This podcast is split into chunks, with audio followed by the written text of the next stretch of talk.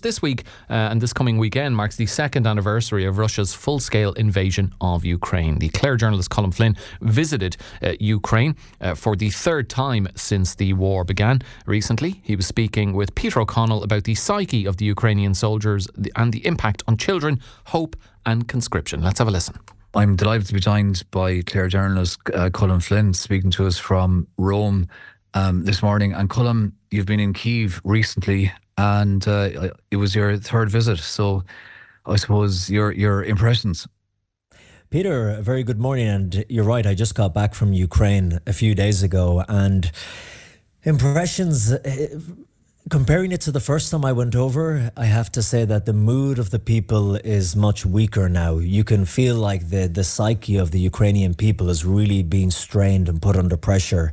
When this war began, as you'll remember, two years ago now, the the world's eyes were on Ukraine and people were supporting Ukraine and on social media everyone was changing their um, their profile photograph to the Ukrainian colors and all the politicians were going but now as the war drags on and there seems to be no developments it seems that the eyes of the world are shifting now to what's happening in Israel and Gaza and in other conflicts around the world and the Ukrainian people are being forgotten a bit. But with that as well, you have less will to help them. That's what they were saying as the feeling. Less political powers across the world are, you know, being as fast with aid. And as a result of that, the people are suffering more and more. And the Ukrainians there, Peter, are asking themselves, how much longer? They thought it would last a couple of months. They never thought it would last a year. They never thought it would last two years. And when I first went, all the people I interviewed were saying to me, Colm, we'll be victorious. We will win this war. Of course, we can beat the Russians. Of course. They were kind of oblivious to the fact that a lot of people knew they were hugely outnumbered by the Russians and outweaponed as well. But again, with that global support, they said, well, with the world behind us, we can surely beat the Russians. Now, when the Ukrainians I spoke to, when they hear of the rumors of 100, 2, 3, 400,000 dead, when they see the graveyards popping up around the country, these new graveyards filled with graves of young men, uh, they're starting to ask themselves, well, what does victory mean and what is the cost of victory? And mention of young men, Colm, you focused on the, I suppose, psychological impact of returning soldiers Yes, I'm. You know, I normally cover the Vatican and Pope Francis working for EWTN here at the Vatican in Rome. But as part of that, we branch off and we cover things that the Catholic Church is involved in, which is kind of anything and everything across the world. So we went and we filmed some of the work being done by the Order of Malta, which is this Catholic institution that tries to help people who are suffering the most. And one of the things, as the war has changed, what they have been doing has changed as well. So at the beginning, it was just trying to find homes for people when their homes were tanked by the Russians, get them food, get them generators when the power was being blown out. But now their big work is in the field of psychology, and they are paying for psychologists to deal with these guys again in their early 20s uh, or in their 30s who were who had never held a gun maybe a year ago, never held a gun in their life, and then all of a sudden they were on the front line shooting at other young guys that look just like them, that are frightened just like them as well, but have a Russian badge on their their uniform instead of a Ukrainian one. And so they have to come back then and deal with that psychological trauma of having killed people, of having seen their own fellow soldiers being shot and killed.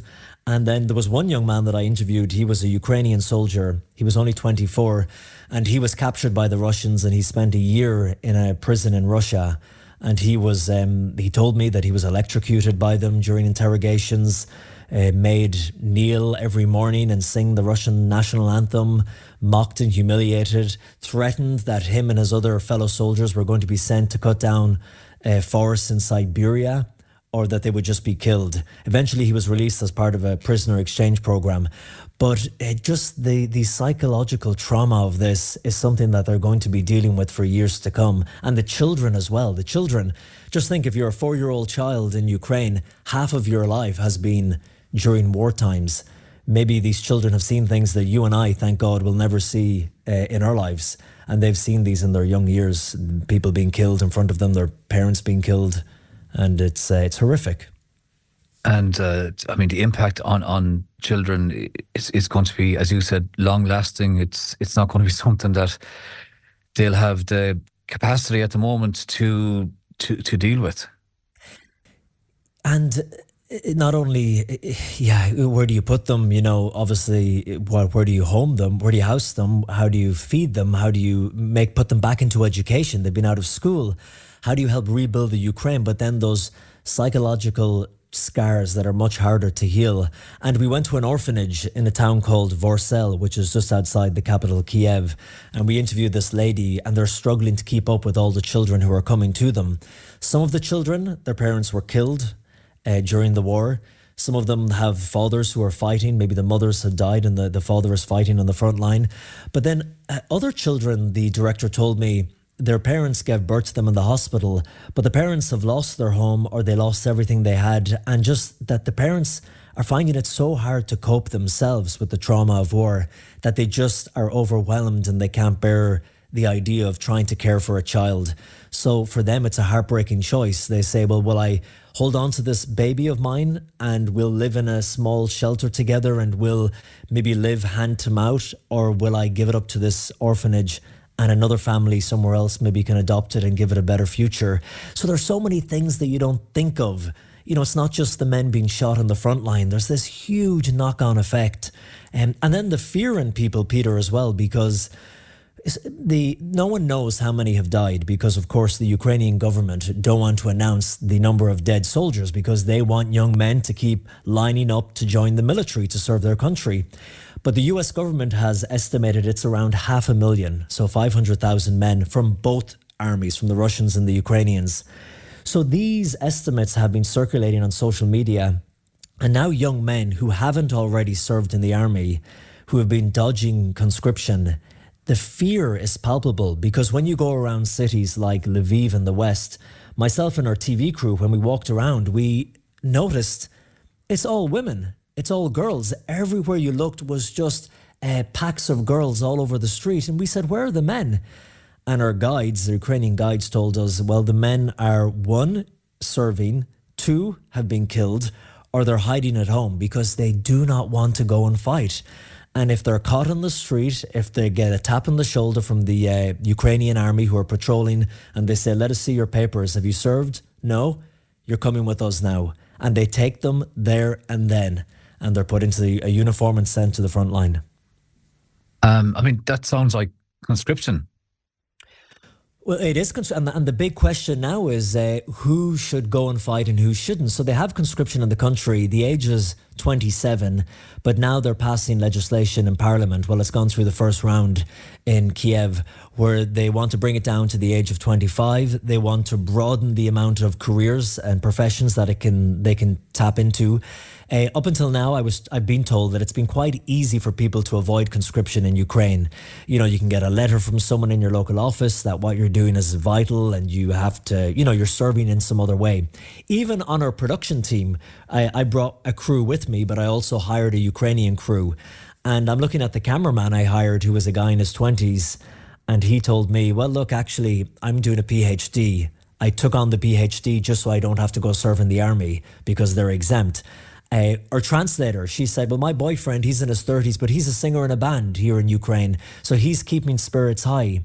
Now, these people as well, when we were having dinner at night, they told me, No compromise. We won't give up any of our land to Russia. We want victory. And I was kind of arguing with them back and forth, saying, Well, then how does this work? You can't have it both ways. You can't have it that well you're exempt because of your PhD, you're exempt because your boyfriend's a singer, you're you don't want your brothers to go or your friends to go who's going then? And it, you do see this kind of elitist class thing that you see in all wars where it's like, well, the bumpkins from the country, the uneducated people, they can go to the front line. You know, we can afford to lose them, but me with my PhD or my boyfriend who's a talented singer, they can't go and lift up a gun and go to the war. Are you crazy? So in Ukraine, you have this big um, eh, controversial dividing point in the country now. Yes, most people agree with the conscription, but who will be conscribed, who goes and who stays. That's the big question. And actually, I interviewed uh, another young soldier and I put that to him. I said, You've been on the front line, you've seen what it's like, you've seen people getting killed. You know the effects of this, but you've also seen how you and your troops were able to stop the Russians take the capital, Kiev. You've seen certain parts of Ukraine that were taken by Russia be liberated again because of the work of the troops. Do you think other young men should be dragged off the street and put to the front line because they need the men? And he said, well, yes, on one hand, some of the guys had been there for the full two years, young guys. They deserve a break and they deserve to be replaced. He said, One of my friends came back and he had a young baby, and the baby kept calling him uncle because she didn't even realize this was her father. She hadn't seen him in two years. He said, on the other hand, if someone really, really doesn't want to go and they've no experience, he said, why do we want guys like this? We don't, we don't want men like this because when the battle starts, all they do is hide and they run. And as a fellow soldier, you're responsible for their life as well as yours. So they just become a burden to the troops. But it's, uh, I don't know what the answer is, but it's a very difficult one. Who will go and who will stay? And Colm, just finally, um, a number of rallies to mark the second anniversary of the invasion are due to happen uh, this weekend uh, across Ireland, including one in Ennis on Saturday. Um, is, is there a feeling in Ukraine that they're still being supported internationally? Yes, they know that people want to help. And like when I was there, they said, Oh, you're a journalist. Great. Get the word out there. But you can feel the fatigue. I think they're sick of journalists coming over to tell the story, particularly people who give personal interviews. They have this idea that if they talk to me on camera or any journalist, that their life is going to change the moment we air the interview. And then in terms of aid, uh, they have a lot, a lot of aid because there's the world sent so much at the beginning of the war, but it's the psychological help that they need now more than most. But I do think that when it comes to actually the military aid and the military tanks that they need, that is where they feel. And you'll see Zelensky is uh, constantly traveling and speaking in front of world governments, saying that aid should not be decreasing. If anything, it should be increasing if they're going to beat the Russians. From what I heard when I was there, uh, again, we don't know the, the exact figures, but from good sources, the Ukrainian army is set at around 700,000 men today. So 700 uh, troops on the ground, 700,000. And the Russian army is somewhere in the region of 1.8 million men. They're outnumbered, they're outmen. And if they're going to win it, what the sense they get is that they can't do it on their own. They're going to need more people.